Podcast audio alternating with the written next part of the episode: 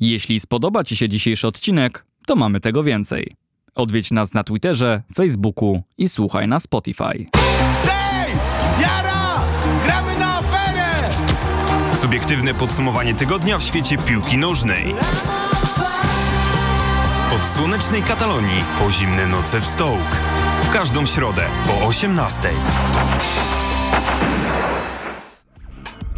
Zimnych nocy w Stołk u nas w dzisiejszej audycji nie będzie, za to z zimnych nocy w Sztokholmie wrócił Michał Płocki. Dzień dobry Michale. Dzień dobry Krzysztofie. Zimne były rzeczywiście noce w Sztokholmie, czy nie bardzo? Noce nie był, fajny hotelik, aczkolwiek padało połowę czasu, więc... A jakieś piłkarskie akcenty były w czasie wojaży, czy nie? Spałem dosłownie 200 metrów od stadionu Aiku Solna. Jak? AX Solna. Lech z nimi kiedyś 3-0 w bombę dostał. O, to o tym pewnie pamięta i wie nasz gość, który jest też na antenie. Damian Smyg jest y, z nami. Halo, halo, czy słyszymy się? Halo, dzień dobry. Słynne mecze za Ika Solna zdaje się za kadencji Mariusza Rumaka. No, panowie, czuję się zawstydzony. E, Damian Smyk, skromny reporter z Opolenicy, oczywiście z nami na linii. E, Kto czujniejszy, ten już się przypuszczam, że może spodziewać. Może w sumie przedstawmy skład do końca. Mateusz Korzeniewski dziś nas realizuje e, przy drugim mikrofonie, ja Krzysztof Więż. Kto czujniejszy, ten może się spodziewać, że skoro jest z nami Damian Smyk na antenie, to prawdopodobnie będziemy się tematycznie kręcili wokół Ekstraklasy. I dzisiejszy plan na tę audycję jest taki, że my będziemy mówili, że polska Ekstraklasa wcale, wcale nie wstaje z kolan, a Damian będzie nam próbował wmówić, że tak. Damian, czy się podpisujesz pod takim scenariuszem na najbliższe pół godziny, czy co o tym myślisz? Ja mam bronić ekstraklasy, czy ją krytykować, bo już tam się pogubiłem? Wiesz co, możemy tak na zmianę zrobić, żeby nie było nudno, trochę będziemy my bronili, trochę ty i będziemy się wymieniali na bieżąco tymi, tymi, tymi rolami. A, a jak to wyjdzie w trakcie, to, to zobaczymy standardowo. E, słuchaj, za, zanim zaczniemy, e, mam ważne pytanie na taki początek naszej dyskusji. E, czy w szeroko pojętym streamingu od naszej ostatniej rozmowy pojawiły się jakieś interesujące propozycje w stylu Love Never Lies czy Too Hot to Handle? Bo ostatnio polecałeś i jesteśmy ciekawi, czy jakaś aktualizacja się pojawiła w tym zakresie. Teraz nadrabiam Masterchefa stare sezony, natomiast niestety wszystkie programy mają teraz letnią przerwę. Zdaje się, że na początku września wraca na antenę TVN-u Top Model, w której się wkręciłem. O tak. Roku, więc, więc chyba 2 albo 3 września jest, jest nowy sezon, więc tutaj wraz z konkubiną czekamy na, na, na nowe odcinki. Konkubina to jest jedno z najbrzydszych słów w języku polskim, nie wiem, czy się ze mną zgadzasz. tak, zaraz po serducho. O, i z wątroby daliśmy na początku ważnych informacji kilka dla słuchaczy. Ci, którzy mieli odpaść, myślę, że już odpadli, a teraz wejdźmy w samo mięcho. Tak już zupełnie na poważnie wracając do, do tego tematu, który nas dzisiaj sprowadza.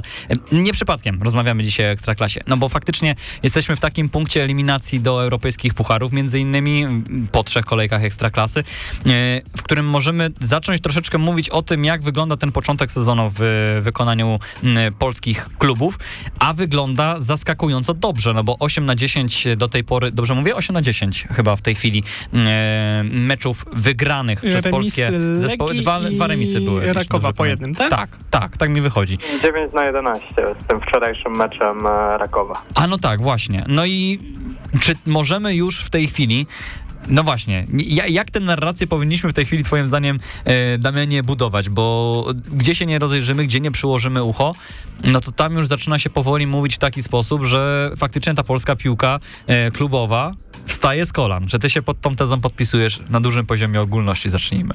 Ja bym powiedział, że ekstraklasa normalnieje, to znaczy na przekroju ostatnich miesięcy mam wrażenie, że jak często kojarzycie to hasło, że kogoś może uratować logika ekstraklasy, czyli ta logika, która była absolutnie nielogiczna I, i, i mam wrażenie, że tej logiki ekstraklasy jest coraz mniej, to znaczy, że ta liga stała się w pewien sposób przewidywalna, ta liga spełnia założenia, fundamentalne założenia sportu, ta liga w Europie zaczyna przypominać ligę, którą, którą my widzieliśmy oczami wyobraźni i jak sobie to tak wszystko poskładamy, to, to są powody do optymizmu. Ja wiem, że zaraz to wszystko może wszystko brutalnie wyhamować, że nagle będą jakieś no, takie przedziwne niespodzianki w tej trzeciej rundzie kwalifikacji do Ligi Konferencji, że Raków za tydzień może e, się wysypać i, jednak nie awansuje do trzeciej rundy eliminacji Ligi Mistrzów i straci tę zaliczkę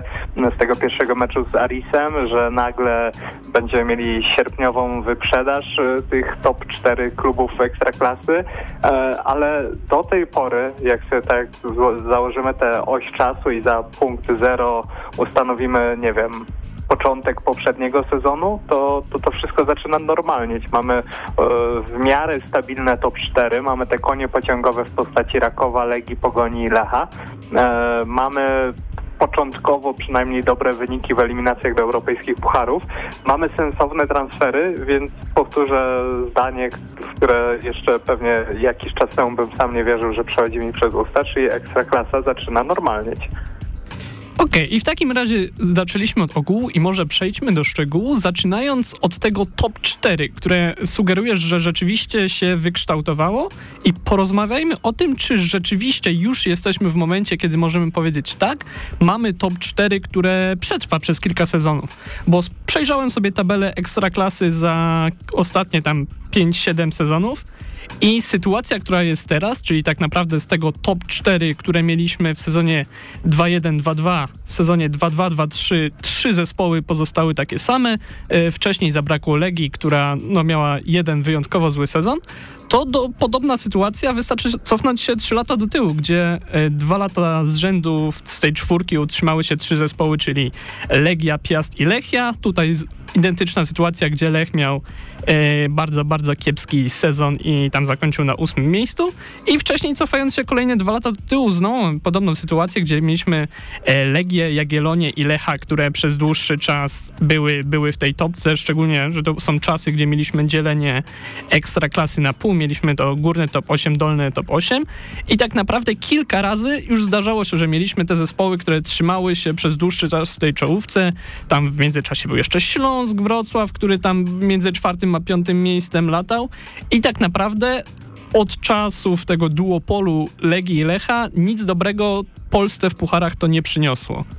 No tak, mam wrażenie, że tutaj często, gdy mieliśmy to w miarę stabilne przez dwa sezony top 3 czy top 4, mm, to zawsze był tam jeden lub dwa kluby, które znalazły się tam tymczasowo przez przypadek, albo kluby, które mimo że osiągały dobre wyniki, to miały coś za uszami. No od razu mi przychodzi Lechia, która gdy była w top 3 czy w top 4, to ciążył na niej nadzór finansowy i e, właściwie co sezon gdzieś w okolicach marca, kwietnia pojawiały się m, mm, doniesienia prasowe, że piłkarze mają 2-3 miesiące poślizgu w pensjach i klub musi bardzo szybko to uregulować, bo nie dostanie licencji. Ostatecznie te mm, licencje dostawał z nadzorem finansowym. E, Piaście Gliwice było podobnie. Właśnie do dziś e, pamiętacie początek, e, początek tego roku i słynne oświadczenie Piasta o tym, że Waldemar Fornalik to w ogóle sknera i my mu pieniądze, a on nie chce się tego zrzeknąć. E, ten okres powiedzmy, no nie dominowania, ale okres nawiązania przez Jagiellonii jakiejś walki z Lechem czy z Legią, to też był, był taki promyk dwóch sezonów i myślę, że każdy zdawał sobie sprawę z tego, że prędzej czy później e, no, Jagiellonia nie ma takich struktur, nie ma takiej akademii, nie ma takiego zaplecza kibicowskiego, żeby się utrzymać. Więc ja gdy patrzę teraz, to oczywiście mam w pamięci to, co powiedziałeś, czyli że mieliśmy już takie dwa razy po dwa lata, e, gdzie to top 3 było w miarę stabilne, a teraz mam wrażenie, że każdy z tych czterech klubów ma coś za sobą. To znaczy Raków ma e, właściciela, który co roku znajduje się w top 100 najbogatszych Polaków e, na liście Forbesa i który inwestuje w ten klub i oczywiście Raków ma zadłużenie e, względem swojego właściciela, ale widzimy, że Michał Świerczewski to nie jest taki facet, który zaraz zwinie zabawki jak Zbigniew Drzymała i powie dobra, bawcie się, ale już beze mnie. E, jeśli chodzi o Legię, no Legia przez ostatnie 15 lat jest hegemonem ekstraklasy i tutaj jakkolwiek byśmy spojrzeli, jakkolwiek pewnie poznańskim kibicom nie do końca się to podoba, no to Legia ma najwięcej tytułów, ma najwięcej punktów w tym czasie, Legia ma najwięcej awansów do europejskich pucharów, więc e, do tego otworzyła akademię, e, do tego bardzo dobrze rozchulała teraz frekwencję. Po stronie Lecha stoi największy albo drugi największy budżet, teraz chyba e, nad, ponownie największy, akademia, która taśmowo puszcza wychowanków i stabilny właściciel. No i Pogoń jest tutaj takim klubem, który też rozwija swoją akademię, gdzie kibice Pogoni chcą kolejnych transferów, a dyrektor Adamczuk i prezes Mroczek mówią, panowie, no możemy zrobić te transfery, ale nie gwarantujemy, że będziemy stabilni, e, bo może zabraknąć tego cash flow, więc tłumaczą kibicom, na czym polega budowanie długofalowo klubu. Do tego też to zaplecze kibicowskie jest duże, więc jak sobie poskładamy te puzzle yy, i popatrzymy, dlaczego to może się zepsuć, a dlaczego jest stabilne, to wydaje mi się, że, że tych plusów, mm, czy tych odpowiedzi, dlaczego to może być stabilne, jest, jest więcej. I ja biorę pod uwagę, że nie wiem, nagle Lech zrobi typowego Lecha, że Legia zaliczy sezon taki jak ten Zaczysława Michniewicza, e, że nie wiem, Pogoń nagle sobie przypomni, że jednak nie chce się walczyć o top 4, a Michał Świerczewski uzna, że woli hokej czy tam żużel. E, Natomiast no, to są scenariusze póki co bardziej w stronę science fiction, e, więc ja jestem no, zdania, że Ekstraklasa znormalniała właśnie, właśnie jeśli chodzi o to top 4, bo, bo te konie poci- pociągowe jednak e, dość mocno wpływają na, na wizerunek ligi. I przechodzimy tutaj płynnie do tych finansów, które uważasz tu za dużo lepsze niż w poprzednich latach. I myślę, że, że z tym się można zgodzić, że chociażby patrząc na same budżety, to są to dużo wyższe budżety niż Lechii Gdańsk czy Piasta Gliwice jakiś czas temu, chociaż akurat y, jak sobie teraz patrzę na y, newsa na 90 minut z licencjami, to tam i Legia i Pogoń dostały licencje również z nadzorem finansowym, aczkolwiek tam chyba 17 na 18 zespołów jakiś tam nadzór dostało, więc Nie, nie są to wyjątki, ale jak jesteśmy w tych finansach, również zaczyna się mówić, że polskie kluby zaczynają wydawać pieniądze. I rzeczywiście, jak sobie spojrzymy na to okienko, yy, mamy transfer Lecha za ponad milion osiemset. No tutaj oczywiście pamiętamy, że te yy, wartości transferów Lecha bywały w przeszłości już troszeczkę zawyżone. Mamy transfer Jeboacha za ponad półtorej miliona euro. No i ogólnie wydaje się, że polskie kluby zaczęły wydawać. Ale tu również chciałbym pójść delikatnie na kontrę, bo od czasu, kiedy y, Lech Poznań wydał milion euro na Rafała Murawskiego, czyli 13 lat temu, kiedy to wydawało się, że o, teraz wydajemy naprawdę duże pieniądze, inflacja w świecie piłkarskim posunęła się do tego stopnia, że ciężko powiedzieć, że tak naprawdę wydajemy jakieś większe kwoty, tylko tak naprawdę nie tyle, co się dostosowujemy powoli do inflacji, co jest szansa, że trafimy. Bo jak sobie otworzyłem teraz okienko transferowe Premier League sprzed tych 13 lat, no to wtedy takie duże transfery to było 20 milionów za Jamesa Milnera, lecimy dalej. Ciężko znaleźć jakieś większe kwoty niż 20 milionów, szczerze mówiąc, to jakieś 10 milionów. Ja właśnie jak zobaczyłem, że ty wpisujesz okienko transferowe Premier League 10-11 w Google, to się zastanawiam, dokąd chcesz pójść z, tą, z tym porównaniem, bo nie miałem pojęcia, dokąd to zabrnie, ale...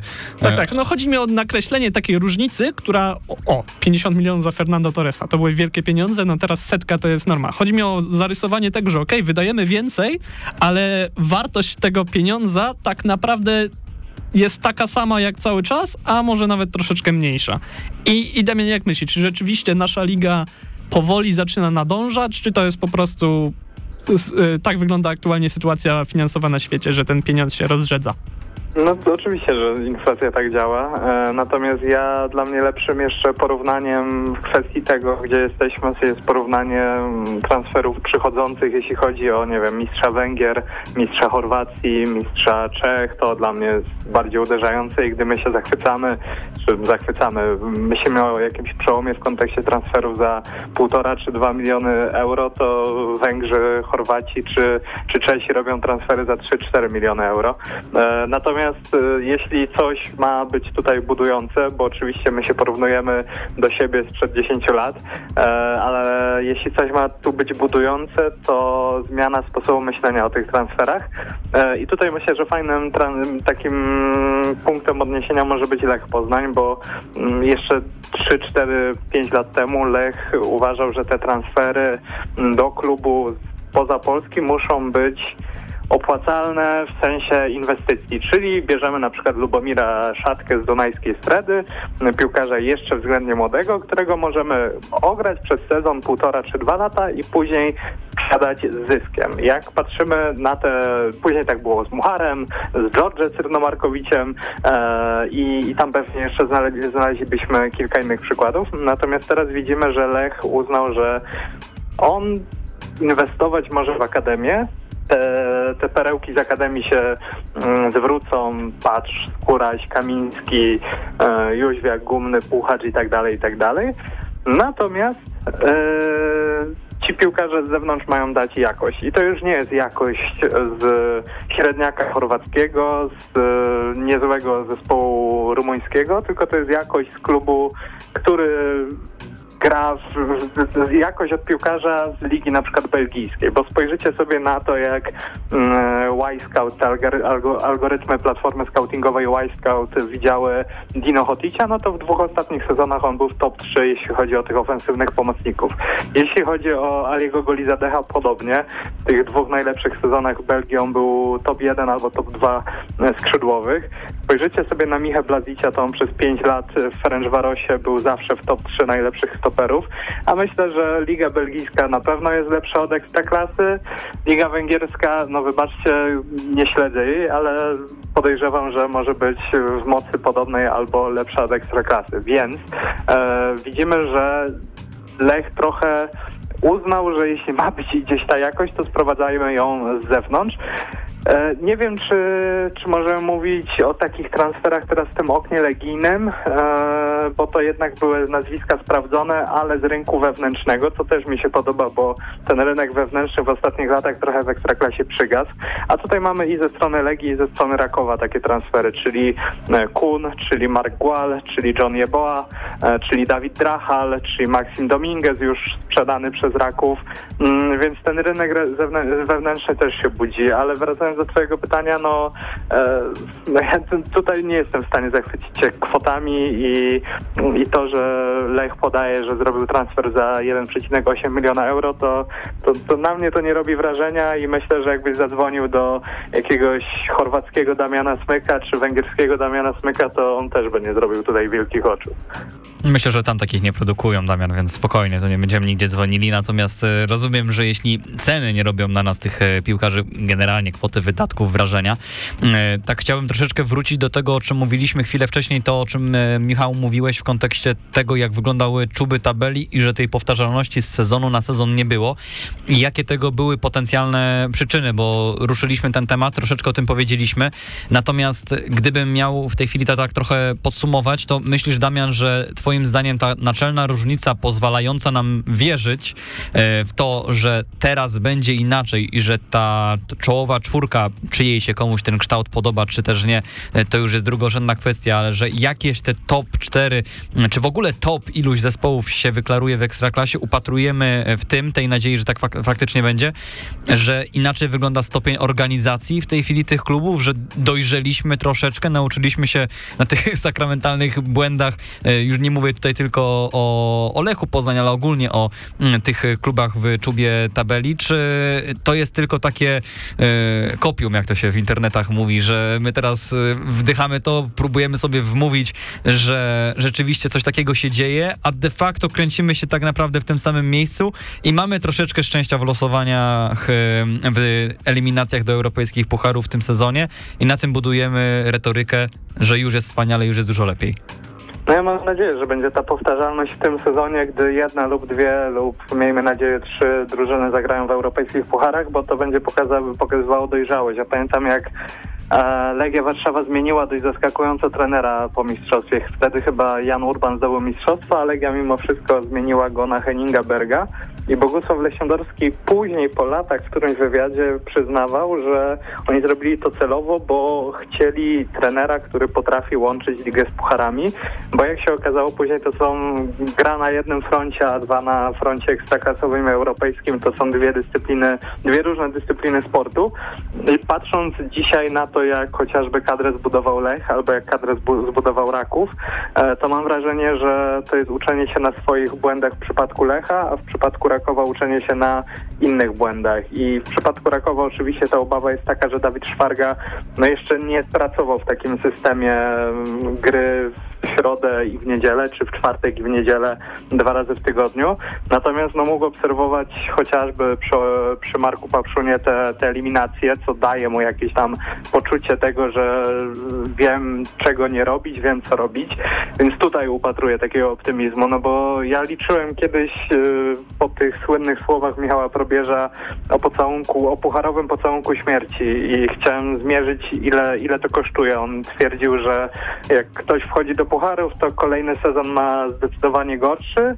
I mi wyszło tam chyba, że 16 pro, o 16% te wyniki pogarszają się po wejściu do, do pucharów. E, Lech w poprzednim sezonie pokazał, że ten, ten pocałunek nie musi być aż tak mocny. Zaczekaj, masz na myśli dorobki punktowe w kolejnym sezonie, tak? Tak, tak. O kilkanaście procent on był gorszy. Wiadomo, że najmniejsze wahania miały właśnie kluby, które awansowały do tych pucharów regularnie albo chociażby grały w, eliminacjach, czyli Mhm. ja, Lech, no, i właściwie tyle, ale gdy wskakiwał tam ktoś, który, kto, kto tak naprawdę jednostkowo dotykał tych pucharów, no to od razu był kataklizm. I tutaj mam na myśli no chociażby Zawiszę Bydgoszcz, który, który zdaje się, że po sezonie pucharowym przez Puchar Polski w następnym sezonie spadł z ligi, więc e, no stabilizacja dałaby nam dużo, w tym sensie, jeżeli to top 4 co roku wchodziłoby do pucharu, bo to by też oznaczało łatwiejsze ścieżki w losowaniach, mm, bo widzimy chociażby po Lechu, że e, niewiele brakowało, e, a, a ten jeden świetny ostatni sezon pucharowy dałby rozstawienie do Q4, do tej czwartej rundy eliminacji do Ligi Konferencji Europy, więc e, takie zdobywanie punktów co roku, nawet dzierganie, niekoniecznie wchodzi, wchodzenie do grupy, ale chociażby do tej czwartej rundy eliminacji, e, jeżeli zaliczysz pięć takich sezonów z rzędu, to już masz łatwiej, już niekoniecznie wpadasz e, od razu na ten Karabach, tylko, tylko na coś słabszego. Zobaczcie sobie, jak wyglądała ścieżka eliminacyjna Legii Warszawa do, do, tej, do tego pamiętnego sezonu z Ligi Mistrzów. Tam był Trenczyn, Dundalk i, nie pamiętam kto, jakaś jeszcze taka słaba drużyna, ale, ale no jeżeli trafiasz na, na Trenczyn ten, czy Dundalk w drodze do Ligi Mistrzów, no to, to widzisz, że, że no ten współczynnik i to rozstawienie bardzo dużo daje. Tak, i zdecydowanie to może być najważniejsze w perspektywie kilku lat, bo cały czas chyba trzeba się zgodzić, że nawet jeżeli w tym sezonie będziemy mieli te trzy kluby w fazie grupowej europejskich pucharów, co tak z zewnątrz wydaje się naprawdę wielkim sukcesem.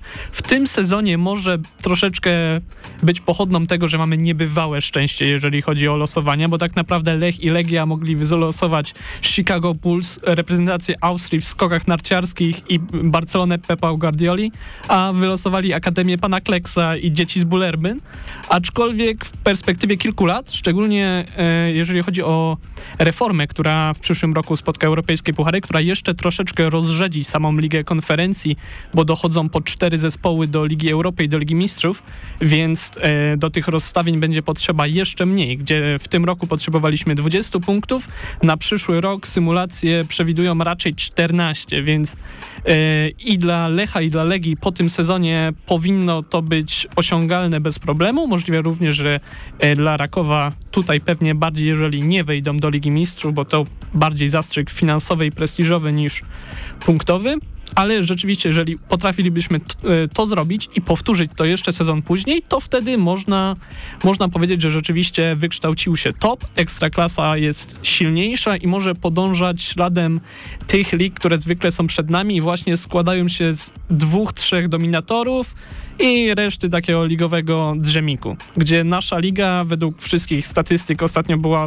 naprawdę jedną z najbardziej wyrównanych w Europie, jeżeli chodzi o nieistniejący środek tabeli, ale nieistniejący przez to, że, że wszędzie jest tak równo, że nie ma rozwarstwienia. Ale Tak, pamiętam, że Jacek Staszek chyba pisał taki tekst na Transfer Info, zrobił tam takie ładne wykresy, to wyszło na to, że Ekstraklasa jest jedną z najśredniejszych lig w ogóle w Europie. Tak, i to, to jest całkiem dwuznaczne.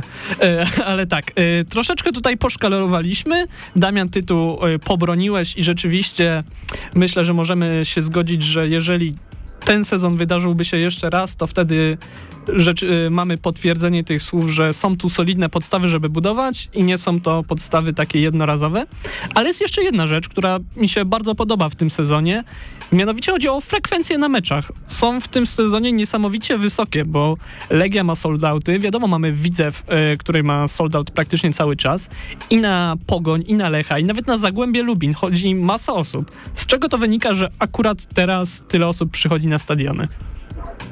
Myślę, że to jest taka koincydencja kilku rzeczy i współwystępowanie kilku dobrych warunków. Po pierwsze mamy takie firmy, które przyciągają ludzi i tu już wymieniłeś Legię, mm, Widzew, e, ŁKS, Ruch Chorzów, e, Lech Poznań, Pogoń Szczecin, Chyba, chyba na tym bym skończył. Do tego mm, ja rozmawiając z wieloma ludźmi przez te wszystkie lata z rozmaitych marketingów, wyciągnąłem z ich, z ich wypowiedzi taki wniosek, że oczywiście oni starają się robić swoją pracę jak najlepiej, szukają nowych pomysłów, widzą, że to ma sens. Natomiast koniec końców bez wyniku i bez dobrej atmosfery takiej napędzanej przez sport, no, pewnego poziomu nie przeskoczą. I na przykład patrzę na takie Zagłębie Lubin, gdzie nagle w ciągu dwóch, trzech miesięcy ta, ta atmosfera wokół klubu poprawiła się znacząco przez przemyślane transfery, przez mocniejsze zainwestowanie w pierwszy zespół e, i widzimy po Zagłębiu, że to ma sens. E, do tego dochodzi jeszcze teraz ten okres letni i, i, ludzie przy dobrej pogodzie chodzą na, na stadiony. Do tego dobra postawa Pucharowiczów też mam wrażenie wywołuje takie emocje pod tytułem, że nadal będziemy trochę śmiać się z tej ekstraklasy, ale kurczę, może warto przejść się, może warto e, zobaczyć i, i, i ta atmosfera wokół, generalnie wokół polskiej piłki klubowej się poprawiła w przeciwieństwie do polskiej piłki reprezentacyjnej, mm, więc wydaje mi się, że to jest właśnie takie współwystępowanie kilku, kilku czynników i do tego też e, to może nie przekłada się bezpośrednio na frekwencję, ale obserwując chociażby działania marketingowe, reklamowe, zwłaszcza w mediach społecznościowych, mam wrażenie, że mm, wreszcie dopuszczono kreatywnych i kompetentnych ludzi do tych wszystkich narzędzi, bo e, żałuję trochę spadku Wisły Płock, bo ona była tutaj fenomenalna, jeśli chodzi o te wszystkie filmy promocyjne i tak dalej, e, ale teraz chyba taką rolę Wisły Płock przejęło wspomniane już przeze mnie Zagłębie, które, e, które daje show i, i mam nadzieję, że jeszcze kogoś kupią, żeby, żeby ten człowiek z marketingu, czy ci ludzie z marketingu mogli się wyszaleć, bo no, sposób ogłoszenia chociażby Munioza, no naprawdę perełka. Kto nie widział, ten, ten musi sprawdzić to może zrobię taką małą sekcję autopromocyjną, bo e, kiedy o tym mówiłeś, e, przypomniała mi się nasza audycja z Dnia Kobiet. Była u nas Klaudia Berda i Karolina Kowalczyk z e, Warty Poznań, które między innymi właśnie w tych sprawach marketingowych, klubowych, social mediów również siedzą. I dokładnie to, co powiedziałeś właśnie wybrzmiało bardzo mocno z tej rozmowy, że tak naprawdę czego by nie wymyślili, stanęliby na głowie, a Warta Poznań, no nie jesteśmy obiektywni, ale myślę, że ich media społecznościowe również stoją na wysokim poziomie. Yy, zgadzamy się, Damian, z tym rozumiem? Tak, ba bardzo taki ułożony styl komunikacji, to znaczy jak Warta rzuca coś, to nie muszę widzieć nazwy Warta, ale po zdjęciach, po stylu grafik już, już rozpoznam, że... Mhm. Mamy właśnie podobne odczucie, ale tak jak mówię, no nie jesteśmy siłą rzeczy z racji tego, że Piotrek jest razem z nami e, współautorem audycji, to pewnie nie jesteśmy do końca obiektywni. E, natomiast to właśnie bardzo mocno wybrzmiewało z tej audycji, że mm, e, no po prostu mogą stanąć na głowie, stanąć na rzęsach, a i tak wszystko koniec końców rozbija się o wynik sportowy. E, natomiast nawet ten zwrot, mówiłeś o tym marketingu na poziomie ekstraklasy też. Nie wiem, czy się nie powtarzamy z, przed kilku miesięcy e, z naszej audycji w tej chwili, e, ale również na samym właśnie poziomie centralnym, że tak powiem, zarządzania tymi mediami nastąpił pewien zwrot, bo był taki moment, że ekstraklasa sama próbowała, mam wrażenie, iść, nie wiem, czy się ze mną zgodzisz, w takie mm, lekkie nabijanie się z samego siebie. Były jakieś właśnie klipy z, nie wiem, top, naj, najśmieszniejszymi wpadkami, z jakimiś e, w tym takim kierunku lekko prześmiewczym samo e, to, to szło, a od już od kilku sezonów obserwujemy jednak pokazywanie tego jako produkt najwyższej jakości, dużo wyższe niż de facto faktycznie jest, natomiast e, faktycznie ten sposób komunikacji też się zmienił na przestrzeni ostatnich lat. Nie, nie stawiam tezy, że to ma wpływ na frekwencję na stadionach, ale tak jako dodatkową obserwację możemy też to zauważyć, myślę. No zdecydowanie. Ja, ja generalnie coraz bardziej podoba mi się otwarcie Ekstraklasy, czy pokazującego Ekstraklasę Kanał Plusu na, na YouTube'a, na TikToka, no bo, no bo Twitter, Facebook to jakby jest już znormalizowany, jeśli chodzi o te, o te media, ale coraz więcej materiałów takich premium, ekstra, e, czy nawet transmisje całych meczów wrzucane na YouTube'a, te skróty z Ekstraklasy właśnie tuż po meczu lądują, lądują na YouTubie i możesz spokojnie sobie obejrzeć, obejrzeć te mecze. Dostępność też, e, mam wrażenie, Kanal Plus we wszelakich mediach jest dużo łatwiejsze. Nie wiem, siedzę nad wartą ze znajomymi, mogę sobie odpalić ten mecz na, na, na aplikacji w telefonie, więc to zdecydowanie na plus, no już nie trzeba, nie trzeba gdzieś tam tego dekodera poprawiać, uderzać go pięścią, żeby on zaczął działać, tylko, tylko wygląda to lepiej, a te działania profrekwencyjne klubów e, zdecydowanie na plus, no i, i tu mam wrażenie, że potrzeba jeszcze tylko takiego wsparcia miejskiego, centralnego dla kilku klubów, żeby, żeby to wyglądało jeszcze lepiej. Mam tu na myśli stadiony dla Warty, e, stadion dla Rakowa Częstochowa, e, żeby, żeby już w komplecie te mecze wszystkie oglądało się dobrze. E, No bo ci ludzie jednak chcą oglądać te mecze. Patrzyłem na, chociażby na, na boje ruchu Chorzów w pierwszej lidze na tym stadionie w Gliwicach i jakby tam dostawić jeszcze dwa takie stadiony, to pewnie one i tak by były zapełnione. No i kończymy, myślę, tą część takim pozytywnym e, akcentem i może jeszcze, e, Damianie, szybkie pytanie do ciebie e, na sam koniec. E, patrząc na to nasze mocarne top 4, które omówiliśmy, dla każdego klubu taka szybka, nieprzemyślana prognoza, jeśli chodzi o ligę i puchary. U, e, Raków e, zagra w Lidze Europy i będzie na podium, a Lech zagra w Lidze Konferencji Europy i zdobędzie wreszcie Puchar Polski, taki jest mój typ. E, Legia nie wejdzie do grupy i zdobędzie Mistrzostwo Polski. Pogoń też nie wejdzie do grupy, bo, bo wylosowała najtrudniej w tym Q3, w tej trzeciej rundzie eliminacji do Ligi Konferencji Europy. I wydaje mi się, że, że może wypchnąć z trójki kogoś z dwójki Raków Lech. I mam wrażenie, że, że to będzie Raków, czyli jak miał typować to top 4, to w kolejności Legia, Lech, Pogoń Raków, ale Raków zarobi najwięcej, bo zagra w Lidze Europy, podobnie jak Lech, który zagra w Lidze Konferencji. Przecież ja bym miał to rozpisane w ogóle wcześniej. Zero kalkulacji. To mi, się, to mi się podoba. Konkrety jak zwykle będziemy wycinali, będziemy mieli na ciebie, Damian, taśmy, e, żeby po sezonie się pośmiać. Jesteś za tym? Możemy tak zrobić, możemy się następnym razem, chociaż pewnie będziecie mi truć wcześniej, ale to umówmy się, że e, umówimy się gdzieś na końcówkę maja i wtedy te taśmy prawdy zostaną ujawnione, a jak wszystko trafię, to, to liczę, że jak przyjdę już do was do studia, to dobrym trunkiem mnie uraczycie. Czerwony dywan ci rozłożymy, ale za to e, będziecie truć, to w tym momencie panu e, dziękujemy. E, Damian Smyk był ostatni raz z audycji Gramy na aferę gościem. Dziękujemy, Damian. Dzięki i do usłyszenia w takim razie. Do usłyszenia, no dobrze, powiedzmy. E, My wracamy do Was, drodzy słuchacze, za kilka chwil. Łączyć będziemy się w drugiej części naszej audycji z Radkiem Nawrotia- Nawrotem e, i rozmawiać będziemy w podobnej tematyce. Myślę, że troszeczkę też mocniej skręcimy w stronę e, Lecha. Jak żeby inaczej, z racji zainteresowania Radka Jagi, naszego lokalnego, troszeczkę też w tym kierunku pójdziemy. Natomiast rozmawiać wciąż będziemy o dobrym starcie w pucharach oraz o tym, jak skręca Ekstraklasa i w którym kierunku. Bądźcie z nami, tutaj cały czas audycja Gramy na aferę. Radio Afera. Rokowo i alternatywnie.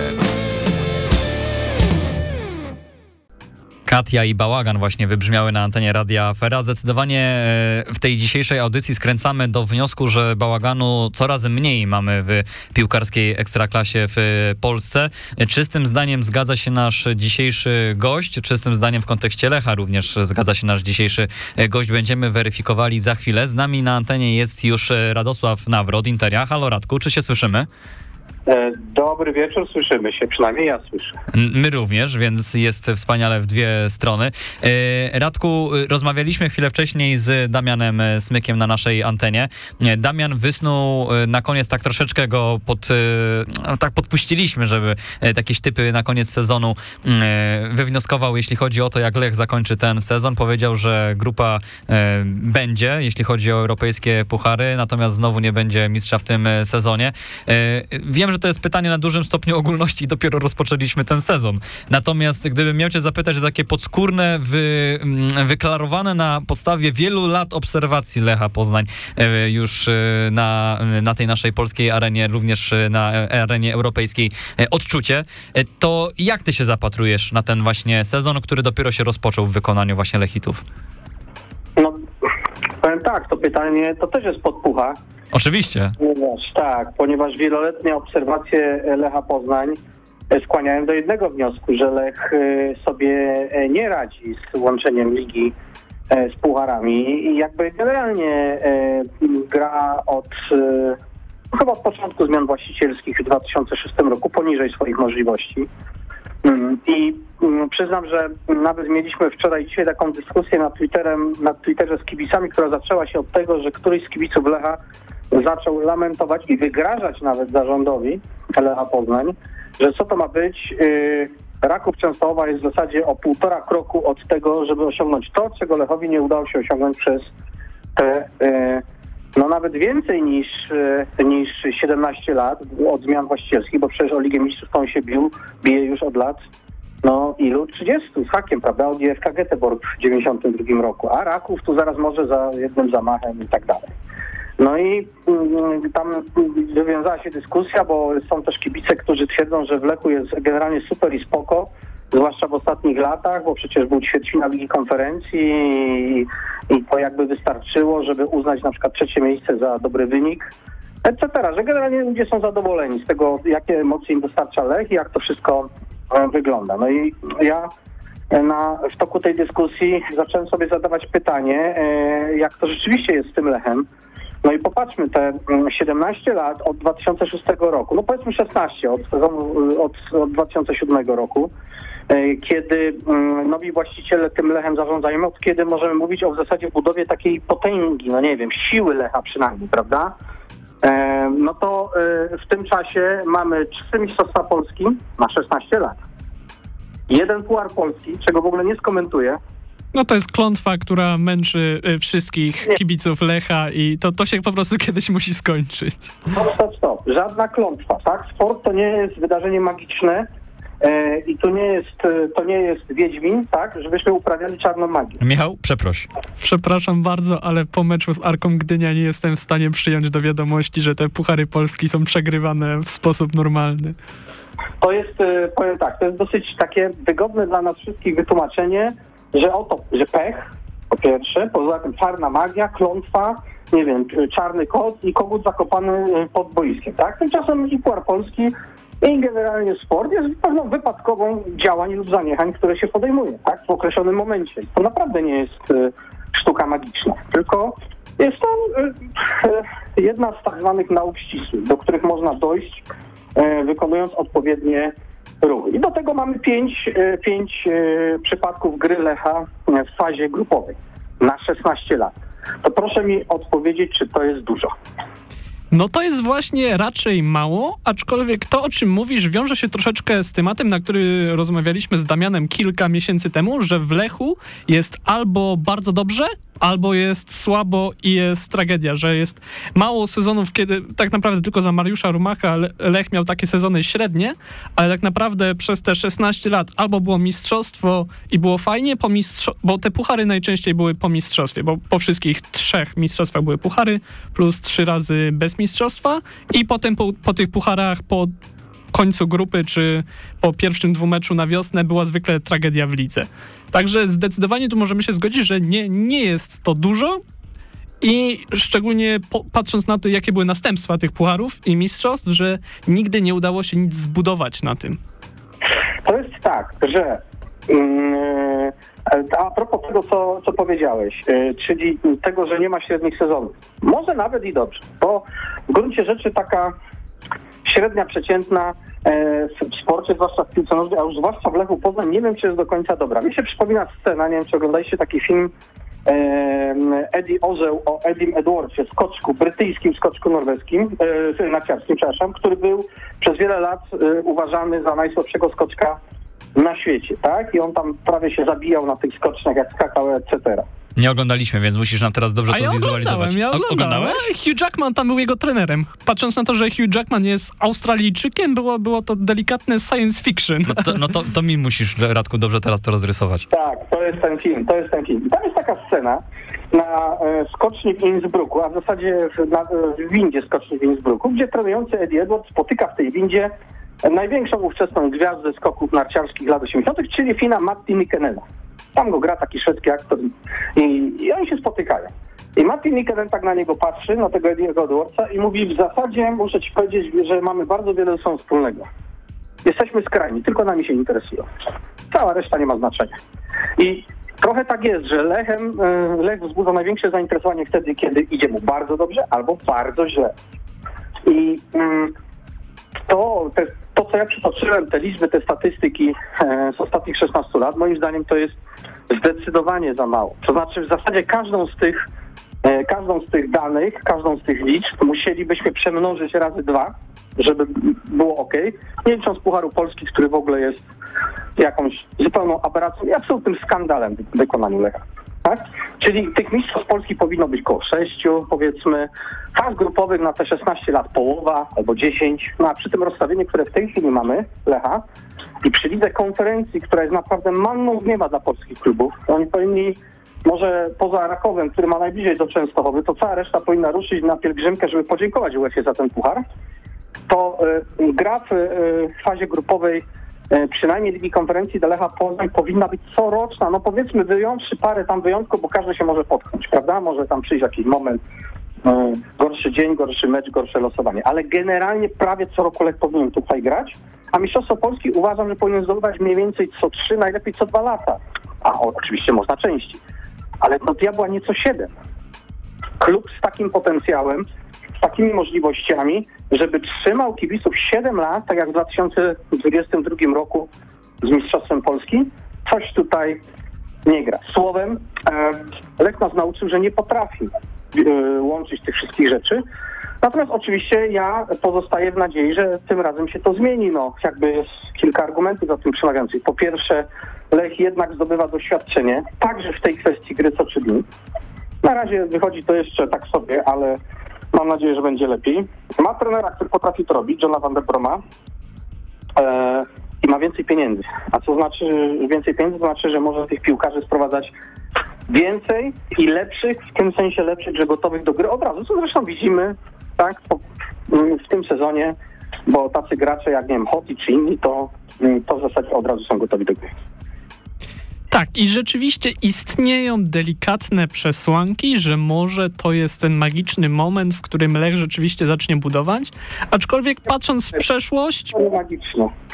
e, patrząc w przeszłość po mistrzostwie, w- to było w bodajże 2010 roku, gdzie e, pojawił się chyba na weszło taki artykuł, że Lech zaczął odjeżdżać Legii po Superpucharze, gdzie tam było 3-1 bodajże w Poznaniu e, wtedy rozegrane, to wtedy już też wszyscy myśleli, że teraz maszyna ruszyła i, i wszystko będzie dobrze. E, jak wiemy, skończyło się wtedy transferami Denisa Tomali i odpadnięciem bodajże z Basel e, z Ligi Mistrzów e, i pożegnania się trenera Macieja Skorży z posadą. Aczkolwiek, y, tak jak pan mówił, są przesłanki, że tym razem trener już nie jest wrzucony jak w zeszłym sezonie w środek przygotowań, nie znający w ogóle zawodników, więc to na pewno jest przewaga. Transfery już wydają się być lepsze niż w zeszłym sezonie, gdzie, gdzie one były zdecydowanie, zdecydowanie e, za słabe. I pozostaje pytanie, czy to, że Lech jest lepszy, wystarcza, bo piłka nożna jest sportem, gdzie okej, można się wzmacniać, ale ważne jest to, y, żeby być lepszym i wzmacniać się bardziej niż przeciwnicy. I tak jak Lech przez większość tego swojego czasu za nowego właścicielstwa rywalizował z Legią Warszawa, y, no tak teraz tych rywali mamy troszeczkę więcej, bo mamy jeszcze y, Raków, no i z grzeczności wymieńmy również Pogoń Szczecin. I czy w takim razie Lech, który tak na e, swoją finansową e, potęgę w tym momencie, bo, już, bo przez chwilę miał najwyższy budżet w, ligę, w lidze. E, o, e, te wszystkie finansowe prospekty Lecha wynikają jakby z zarządzania całym klubem, sprzedawania wychowanków, e, grania w Europie i tak dalej. I czy rywalizacja z takim Rakowem Częstochowa, który jest troszeczkę przeciwieństwem, bo ani nie sprzedaje młodzieży, ani nie ma dużego stadionu, z którego może mieć przychody z dnia meczowego, ale ma za to właściciela, który inwestuje. Czy taka rywalizacja z perspektywy Lecha zakończy się tym, że wreszcie to Lech będzie dominatorem, czy po raz kolejny pojawi się jakiś duży zespół, który przejmie pałeczkę na kilka lat? Może się pojawić taki zespół w jakiejś perspektywie, mm, bo mimo tego, że w tej chwili, nie wiem, widzę Łódź ryje po dnie, tak? To jednak on nie po to wracał do ekstraklasy, żeby ją opuścić, tylko żeby tutaj się zakorzenić i jakby też dosiąść się do tego stołu e, pańskiego, gdzie podaje się te wszystkie e, wspaniałości. Mm, Zważywszy, że potencjał tego klubu, na przykład potencjał ludzki, myślę o kibicach, jest gigantyczny. I to samo dotyczy wielu innych klubów. Myśmy przecież e, dopiero co się e, e, jakby e, ekscytowali tym, że do ekstraklasy wróciły kluby markowe, tak? Nie wiem, Ruch Chorzów, ŁKS. One są w tej chwili jeszcze słabiutkie, tak? Takie przeźroczyste bardzo. Mm, Ale jeżeli się utrzymają, jeżeli okrzepną, proszę zobaczyć powarcie Poznań, co znaczy okrzepnąć w lidze, Mhm. nabrać rutyny, tak, takiej ekstraklasowej masy mięśniowej, no warte ciężko już naprawdę w tej chwili ruszyć. E, i, i, I te kluby w końcu też mogą do czegoś tam dojść. Pytanie, jak będą budowały mm, swoją pozycję. Lech jakby wychodzi z takiego założenia, że wylanie fundamentów to jest podstawa, tak? Że on musi mieć e, mocne struktury e, finansowe i organizacyjne, że to jest w ogóle ten tutaj podstawowy, czyli Centrum Badawczo-Rozwojowe, Akademia, dobre finanse, zbilansowane finanse, czyli żeby nie zależeć tylko i wyłącznie e, od, od jednego źródła finansowania, prawda? I tak dalej. To jest oczywiście chwalebne i to jest dobry pomysł, natomiast no, nie możemy zapominać o tym, że e, sport e, e, to nie jest to nie jest to, to nie jest indeks giełdowy, na którym notujemy spółki i bilans zysków, strat i tego, jak one funkcjonują ekonomicznie, tylko sport jest bardzo mierzalny, e, dosyć łatwy do oceny pod tym względem i polega na wyścigu na, e, na trofea, tak? I e, pod tym względem no, Lech zdecydowanie ustępuje Legii e, Warszawa, e, a e, e, jeżeli by się okazało, że Raków Częstochowa zdobyłby mistrzostwo także w 2024 roku, to zostaje zdystansowany wyraźnie przez Raków, który nie ma żadnych fundamentów wylanych w zasadzie, prawda? I ja rozumiem, że to jest budowa klubu na przyszłość, natomiast jeszcze jest też teraźniejszość i ona jest ważna dla ludzi, którzy, którzy żyją tu i teraz i tu i teraz kupują bilety i karnety na sezon 23-24, a nie na sezon 33-34.